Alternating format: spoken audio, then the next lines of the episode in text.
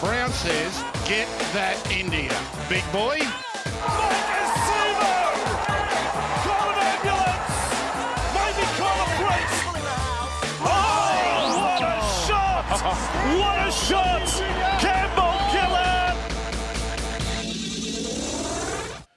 Hello and welcome back to our second instant reaction podcast of the 2024 season. As always, I'm your host, John, also known as 4020. Joining me to break down all of the action out of North Ipswich Reserve is my good mate 60s. Big fella, Eels on show for the second time in two weeks in the preseason, and it's fair to say they got more right than they got wrong this week, as opposed to what we saw against the Raiders in week one. Well, mate, it's only a trial, but I enjoy talking about a win far more than I do Ain't that the talking truth? about a loss. Ain't So the truth? we're off to a positive start there. Yes, sir. And it was. We'll, we'll get into the breakdown quickly, but uh, obviously torrid conditions up there. Twenty nine pushing thirty with eighty percent humidity. Not too dissimilar from what we saw at Cogra, actually. So it's been a, a real uh, challenging preseason uh, across those two trial matches for the Eels. But as I alluded to, before we get into that, we have a quick shout out for the sponsors of the show, as we always do. Big Swing Golf, Northmead, and Star Partners Real Estate, Auburn, Narellan, and Parramatta, helping us get out each and every episode. All right, big fella. Eels 26, Titans 16, uh, up at North Ipswich, Reserve. Uh, for the Titans, Phillip Sami, AJ Brimson on that scoop and score, Alofiana Khan-Pereira, and Jojo Fifita scoring. They couldn't kick a goal to save themselves. Uh, for the Blue and Gold, Will Penisini opened the scoring after a lovely bit of work from Bryce Cartwright. Maika Sivo, Reagan Campbell Gillard, Bryce Cartwright, and J'maine Hopgood all scoring within 46 minutes. Moses three from five off the tee. Uh, yeah, a, ni- a nice uh, score there for the Eels. Probably reflective of um, how well they played. Um, I know the Titans lodged two tries in the end when uh, both teams sort of run out their mixed lists and brought in some of the reserve grade troops. Uh, but for the Eels, they were slightly ahead on possession, 51 to 49%. Uh, marginally had on time possession based on that as well. Uh, only completed at 68%, 30 of 44, which obviously not what you want to see, but uh, I think those errors piled up in the second half in particular.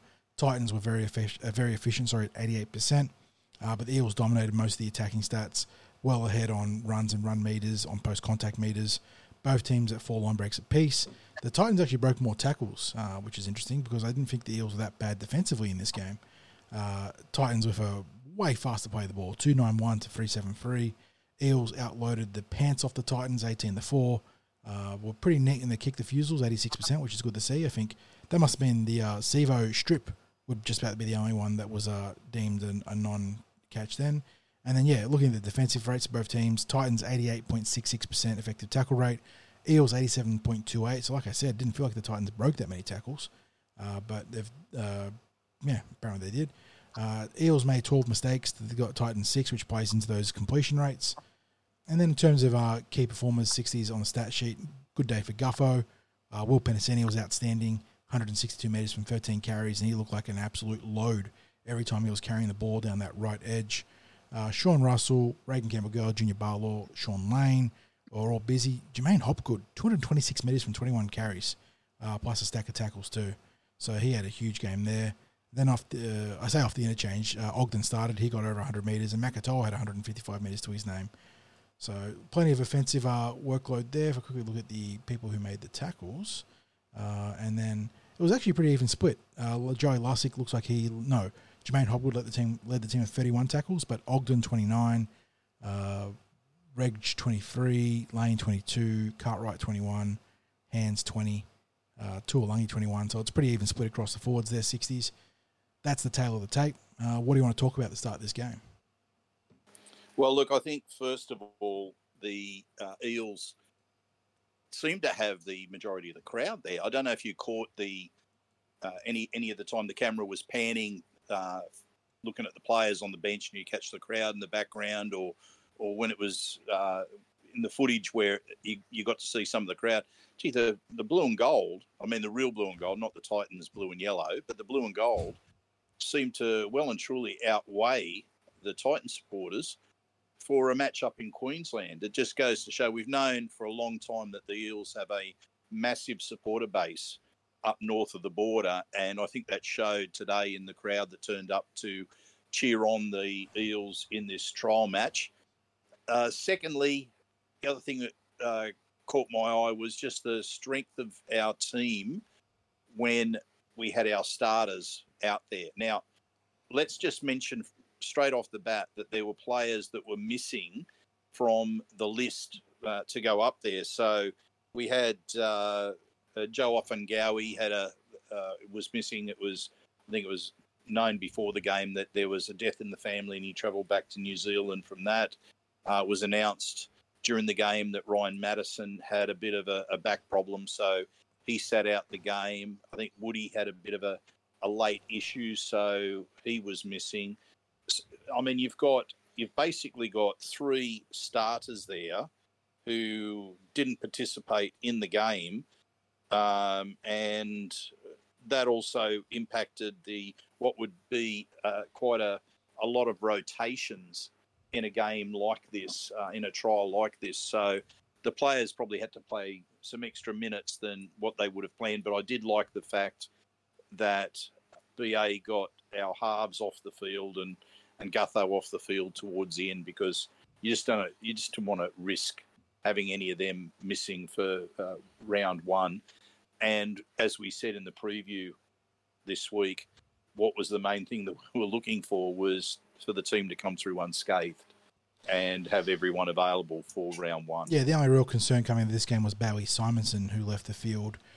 What what I would have deemed to be a pretty fair juncture for Morgan Harper to be thrown into the fray anyway, but he well, he left the field under his own uh, power and seemed to walk into the stands to be assessed for a minor knock. So got to wait and see what happens there. And and the only other concern would be Maika Sivo for potential high contact on AJ Brimson, although I struggle to see why he would have still been on the field if it was a high shot because we've seen that be minimum sin bin and quite often a send off if if it is a high contact in that situation. So I have to wait and see what the MRC has to say.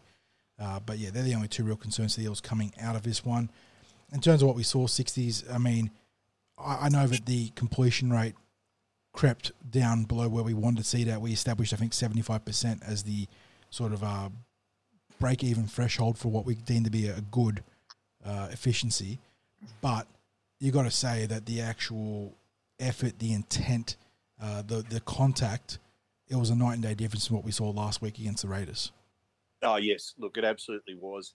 If I was to narrow down any criticisms that I had from today, and I'm and bear in mind it's a trial, it is first of all that completion rate, and secondly some issues over there on Sivo's wing. Uh, I didn't think Micah had the greatest trial today. No.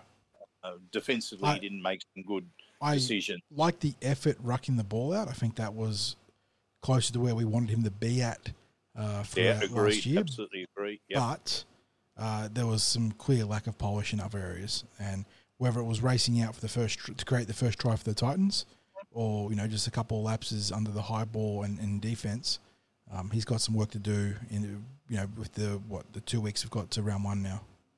Yeah, yeah. So, uh, but again, this is me uh, looking for something to take issue with in what was a trial. Now, I'm sure that there are people out there that are going to draw that into being uh, Eels continuing to have uh, an issue out wide defensively. Uh, I would say in that uh, with Sivo, I mean, it looked to me like he fell out of the system in that first try, the way that he just charged uh, away from uh, Simonsson, like where the team was looking to slide across, he he went charging up, and it just left a huge gaping hole. Mm-hmm. Uh, the the other issue where Khan Pereira got past uh, Sean Russell, that was really a case where maybe Sean should have committed a little bit earlier or, or looked to take him a little bit earlier. And there were two forward passes in the movement. So oh, don't even get me started on the forward passes because if I go back to the first half, the pass from Joey Lussick that was called forward, and, and it was a line ball, right? But if you're, if you're going to call that exactly, forward, you've got exactly. you've got five thousand more similar calls to make this season. In all seriousness, like that was you are going to see so many so many passes from dummy half that are going to be far worse than that. So when the touchy called that as being forward, um, you know, it was it was almost laughable, but uh, probably more laughable because of the fact that we know how many are going to be missed throughout the season proper. Look, I don't want to I don't want to dwell too much on uh, a simple call like that that was pretty tough, but um, you know, it's I, I I just hope that we see uh, consistency this year, and I know we won't. So no, we, we won't. Uh, but in terms of the rule 60s, we saw the Eels making good adjustments to the downtown rule. Uh, they didn't give yep. away a penalty, uh, and given that Mitchell Moses likes to strike it from deeper inside, like from deeper behind the ruck than most halves, I thought he also moved around a little bit to create different timings on the release point of his kicks, and the Eels did a great job accommodating that, which is good to see. Uh, I think the Eels end up winning the ruck battle in terms of the calls, but I could be wrong about that. We were up in the six again calls at one point.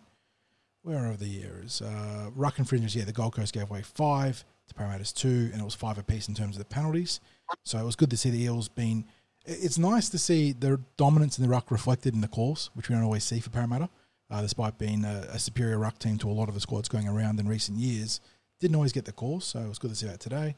Um, yeah, look, team wide 60s, I thought it was a, a, pretty good effort. I think we showed a, a, nice mix of structured and unstructured play. Uh, we got to see the genius of Bryce Cartwright very early on, uh, running like an absolute maniac and then offloading to Will Penisini, who scored a nice try. Uh, then you got to see the genius of uh, Mitch Moses down the right edge short side of that kick back to Bryce Cartwright. So got to see the team playing in and out of structure really nicely. I thought the J'maine Hopgood trial was a fantastic team effort. Um, I, I was actually talking to my brother – and it wasn't just on that particular play, but a couple other times it looked like Clinton Gutherson's done a bit of studying on Nathan Cleary.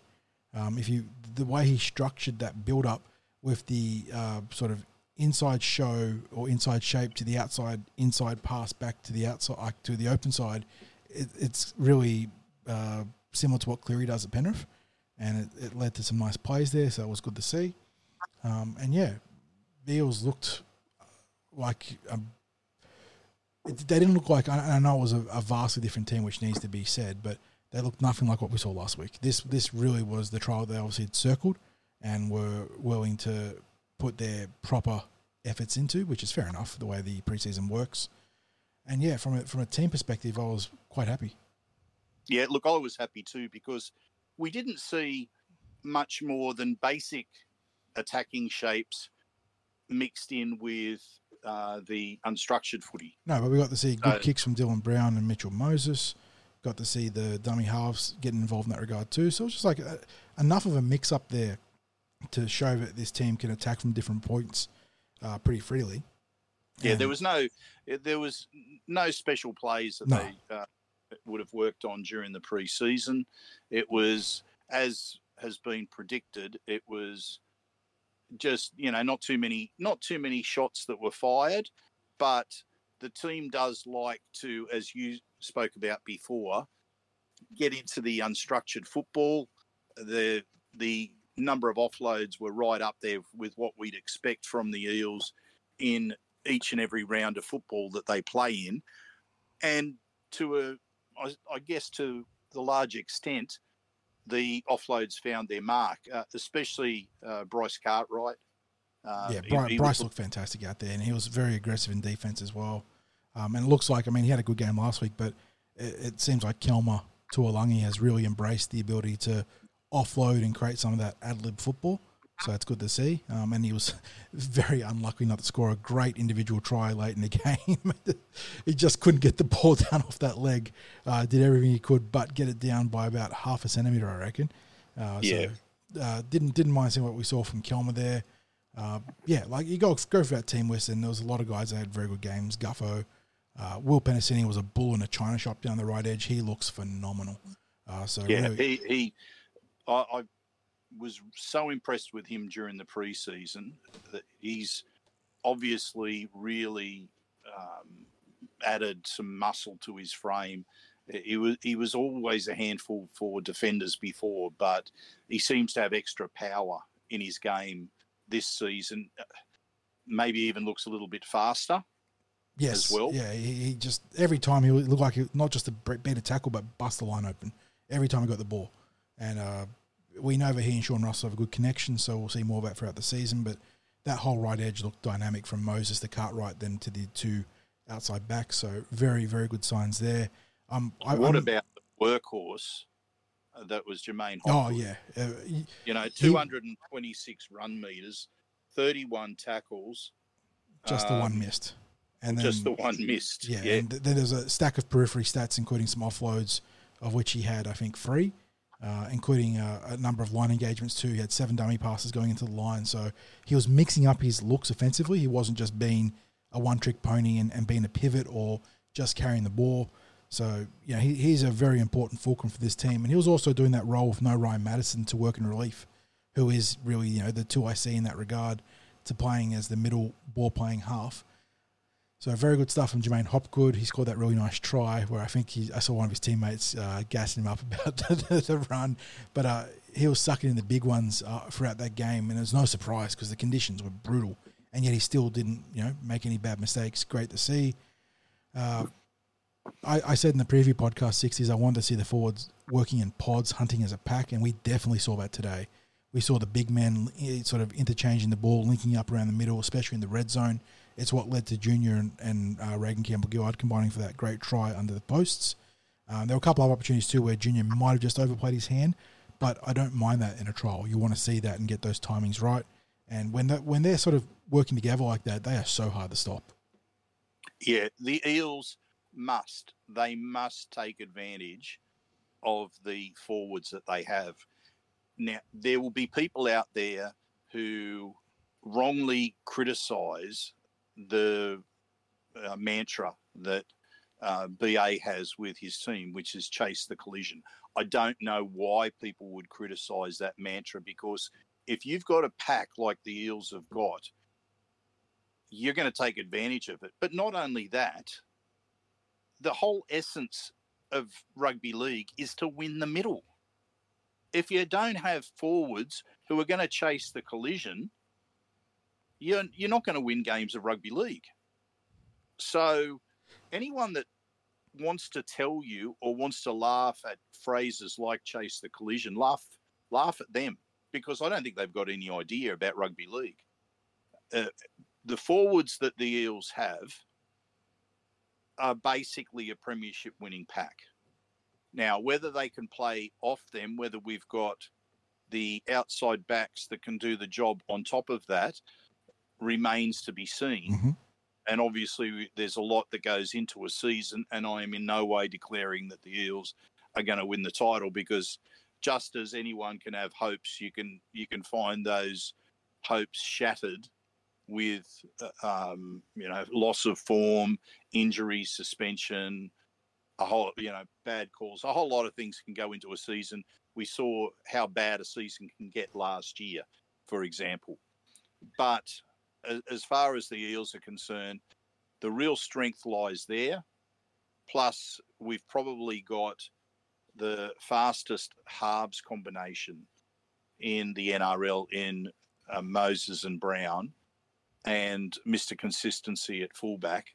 So it's a matter now of if we if the outside backs can stay healthy and get the job done, then you'd like to think that the Eels will be heading back to uh, a finals campaign Mhm. this year. I'm not getting carried away from a trial. This is what I've said all along about the, who the Eels have in their roster. Now, have they got an X factor that some teams have? Um, possibly not. I mean, Dylan Brown could be that X factor. hmm He could always be that X factor, but the the biggest criticism of the Eels, and I've been one of them, has been that we haven't recruited depth into the for the outside backs, or we haven't spent money on an X factor. It's not going to happen this year. Whether that means that the Eels can't match it with the teams that will feature in at the top of the table throughout the season remains to be seen. But I like the I like the top 17 and um, and And- even a bit below the Oh, top there- seven. there's clearly some riches and depth in the forwards. Uh, Yeah. we, you mentioned in the, the preamble about who wasn't available in this game. No Joe Ofahengaue, no Wiremu Greig, no Ryan Matterson. Uh, on top of the likes of Luca Moretti, who we saw have a really strong start to their NRL uh, career last year. Uh, there's some legitimate, you know, quality of depth for the Eels in that regard. I mean, Matt Doorey, uh, we saw Ogden have a pretty good game today. Makatoa was pretty solid as well. So they've got a good amount of depth there. It's like you said in the back line where we really need that top that top back line to stay healthy because Morgan Harper he looked fine. Uh, I, I thought he was again solid in, in the time he got today.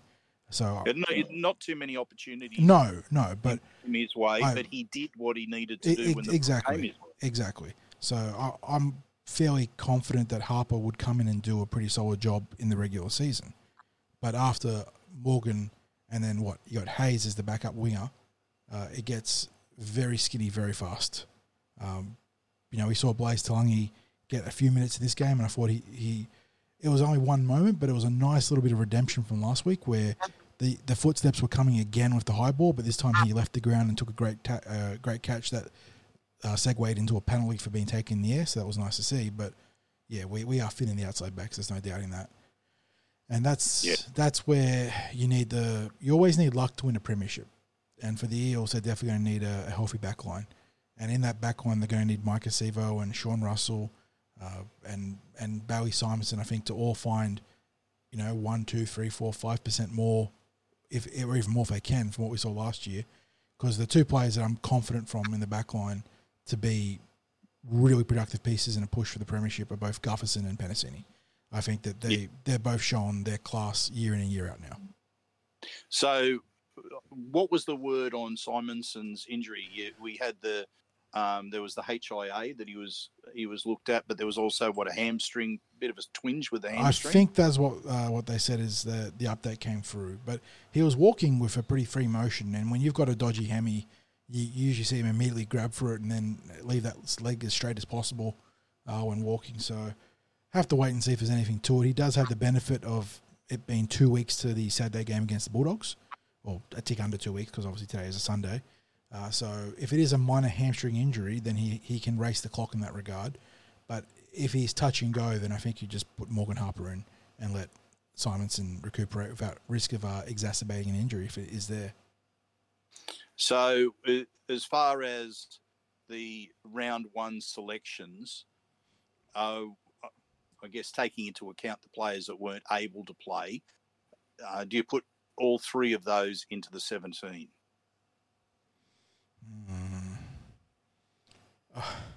The, that bench, it's going to cause some issues in, in a good way.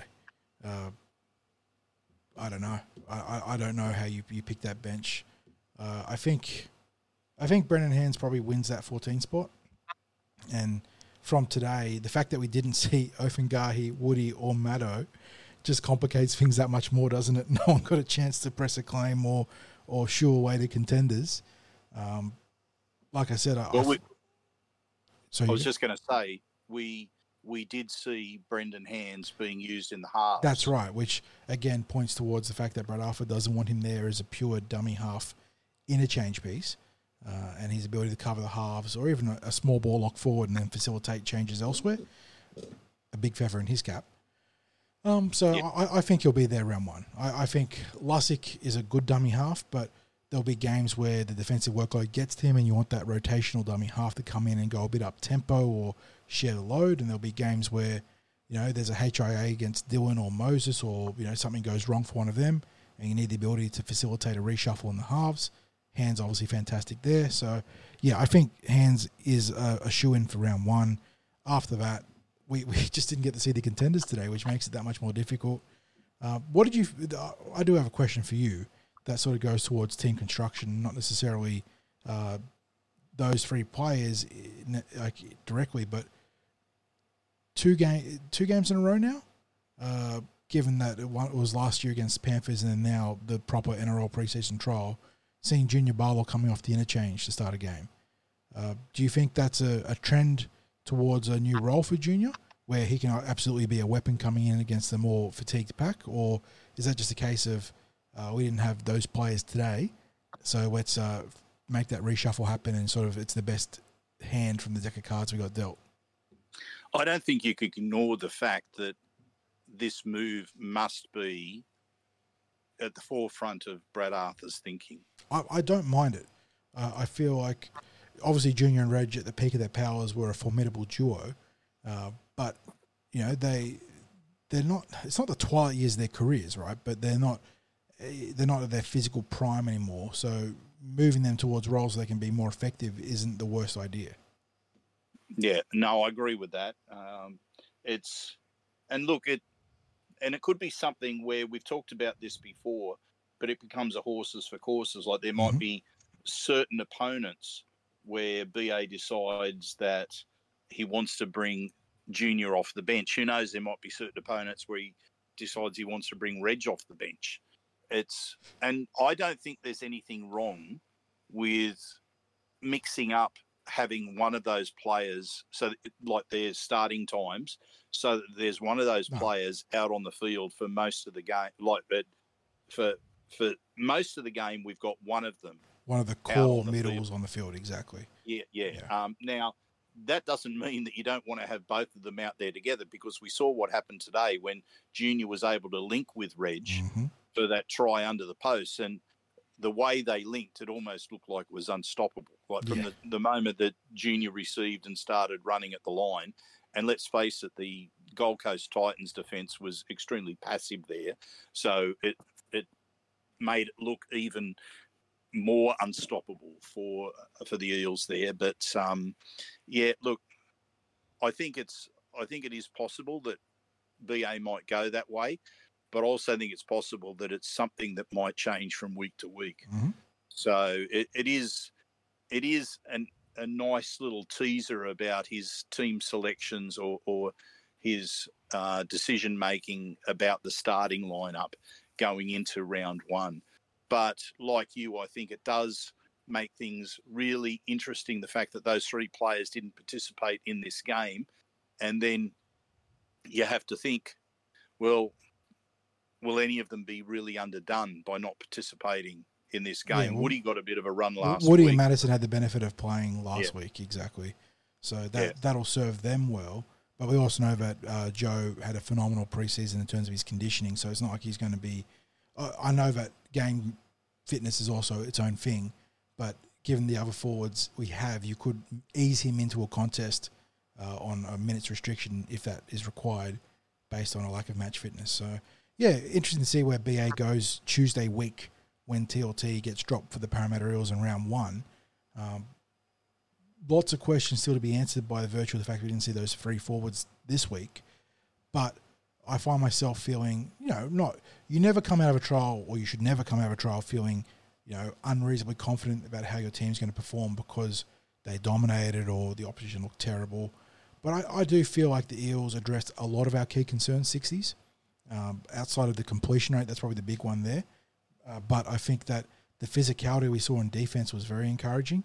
Um, I know bit better line speed. the, the line speed was was definitely up from last week. Uh, I know the Titans scored a few tries, obviously the last two against the, the mixed up teams there, but I, I they only made it felt like they only had control of the ruck at one period, and that was late in the first half where there was a couple of dummy half scoots that uh, had a, a bit of impetus there. But in general, we dominated in the middle, which is what you want to see from a team like the Eels, where we're built to do that. Um, and yeah, we, we saw Mitchell Moses look really sharp. Dylan probably could have used a little bit more ball, uh, but I thought that he kicked well in the responsibilities he had there. Um, and yeah, just across the park, it was a nice showing. Yes, there were some errors. Yes, you know, a couple players like Maika Sivo had mixed outings, and they're going to need to address that in the run to round one. But on the balance of things, I thought that was a good trial. We got out relatively unscathed, pending what the MRC says about the Sivo hit on uh, Brimson and what we uh, get with uh, Bailey Simonsson and a potential hamstring tweak. So that's uh, pretty much as nice a trial as you can get, honestly speaking. Yeah, and really the tries that the Eels scored, they were good. They were good quality. Yes. efforts. Re- really were. Yeah, so they, they, weren't, they weren't cheapies. They had some really fluent ball movement there, whether it was the Cartwright offload, the, the Mitchell Moses grubber kick, the whole you know right edge and, and ruck combining for J'maine Hopgood, or the, the two forwards combining for Reagan Campbell Gillard. So really good stuff. Um, and then you look at the tries that we conceded. The Phillip Sami try, well, obviously we talked about Micah shooting out and the Titans playing that well, but the Brimson try was just a you know a scoop and score. Uh, he went 95 or 90 meters because the Eels are committed to attacking, and that sometimes happens. Khan Pereira, well, there were two two forward passes, including the touchy standing right in front of the first one, um, and then the Jojo Fifita try uh, was that was off the kick, wasn't it? At the end, so that was that was actually a well worked try from the Titans. So um, I come out of that thinking that the defense was on the whole pretty solid. It wasn't you know perfect or dominant, but there were some really good hits. You know, guys like Bryce Cartwright, who we saw last year, take a big step forwards defensively. He was leading the way again today, so that's what you want to see. And yeah, I, I sort of moved towards round one now, feeling like we're in a good position to build against the Bulldogs. Um, and yeah, and make a, a nice start to the 2024 campaign. Knock on wood. Let's go to the three, two, one for this trial, Cool. seeing as though we had just about the uh, starting uh, starting thirteen, or very close to the starting thirteen there, and also because it was a victory as well, so that makes it even sweeter to uh, to do. So, um, so uh, yeah, we'll go with a three, two, one, uh, mate. I, look, I don't think. Well, look, it's a, for me, it's a bit of a toss up between uh, Mitch Moses and J'maine Hopgood for the three. Um, look, given the workload that he did in the I'll- conditions. Yeah, in the conditions, I'll, I'll give the three points to Hopgood, just edging out Moses for two, and uh, I'll give one point to Bryce Cartwright as well for um, you know a really solid performance, and I think he's probably moved to the point of being the uh, number one back rower at this point. what a what a in the what a narrative arc for Bryce Cartwright, hey? From on the trash heap in the NRL to going down as a as a very very good eel in his career. So well done to Bryce for putting in the hard yards under Brad Arthur. Um, yeah, and, and and let me let me stipulate there, he's he's got that my nod as the as the number one back rower at the club, um, not because of uh, the any lack of form of uh, of Shaun Lane, but really Shaun just had. Uh, 12 months where we didn't get him on the paddock last year miserable. and I and Yeah. and and Bryce had a really good year, and he's continuing that really good year into uh, this preseason, and we're just seeing flashes of uh, Shaun Lane in the preseason, and uh, that may well be that I I change my ratings there, but I I can't go past what Bryce Cartwright is doing, and oh, you know I'm gonna I'm gonna give myself a, a ticket here because when the Eels signed him, I said that he would be a difference maker for the club, that he'd Mhm. be a very good signing and be a difference maker for the club. And I think he justified the signing last year. Yeah, uh, look, I thought he was a decent Well, signing for, I, I'd for argue. 22, yeah, but I was going to say, yeah, he arguably justified it in 22, even though he was a bit streaky. But 2023 was really the, the full realization of what he could be as a footballer on both sides of the ball, and he looks set to build on that again in 24. So that that is a, a you know a very fair reflection on the effort individually as a footballer and the the foundational trust and belief put in by the coaching staff. So yeah. that- So you're three, two, one now, mate. yeah, well, I'm, I'm going to be a, a, a cruel miser and dock Moses very harshly for the missed goals because otherwise it'd be a similar three two one. So I'm going to you know put him in the HMs because of that. Uh, hopefully he doesn't listen and take it too seriously. Uh, he had a, he had a very good game, so he could have easily been in the points. Uh, I don't think you can go past Hopgood for the three. Uh, we spoke at length about the conditions this week, and they were very challenging. And he just rolled his sleeves up and had a fantastic game. Two points. Whew, two points, two points. I will go Bryce Cartwright. I think well, he scored a try, set up a try, set the tone on defense, and had a number of great charges. My one point though goes to his compatriot on the right edge and Will Penisini. So it could have been another man in, in Mitchell Moses, obviously, but uh, I really liked what I saw from Will. And there's also HM to Clinton Gutherson too, who was very good. Um, you know, so don't want to miss out on the king there, but I thought that Penisini, uh, I feel like he is slept on in the wider NRL community 60s. I know we talked about it, but all these other centres get a, a, a, run for state of origin and get their name put out there. And Will just goes out there and dominates every week on both sides of the ball. He's an outstanding defensive centre that is a wrecking ball with the ball in hand. And we see guys like Talakai get absolutely creamed over in the media because they can break a tackle, and yet Will sort of doesn't get his dues. So he looks primed for a huge year. And I, I really like the fact that we're looking to feed him the early ball down the right edge because the Titans did not have an answer for him. I'm sure, like many other Eels supporters, I'm well. I'm sure many other Eels supporters will agree with me. I'm happy for Will to fly under the radar. I mean, uh, selfishly, yes. Obviously, it means no state of origin jerseys means more Eels jerseys, but you know, you, you do want to see a Parramatta Eel get their dues. Of course, but of course. Yeah, but Will looked phenomenal, and you know there was a whole whole chunk of the team that had very good games today. And like I said, it's a really nice position to now springboard into round one. Um, and yeah, uh, I think it's definitely assuages, it washes away a lot of the uh, issues that we had last week where we looked very shaky against the Canberra Raiders. And I know it was a, a more of a, a, much more of a reserve grade team, but just a reminder that the Eels are a pretty good team this week, which is nice. Yeah. Now, just quickly, there were trial games up at Morry Breen Reserve at Kanwal up on the Central Coast today. The Eels Jersey Flegg team defeated the Knights 18 to 14. I'm still waiting on a result from the New South Wales Cup trial between the Eels and the Knights.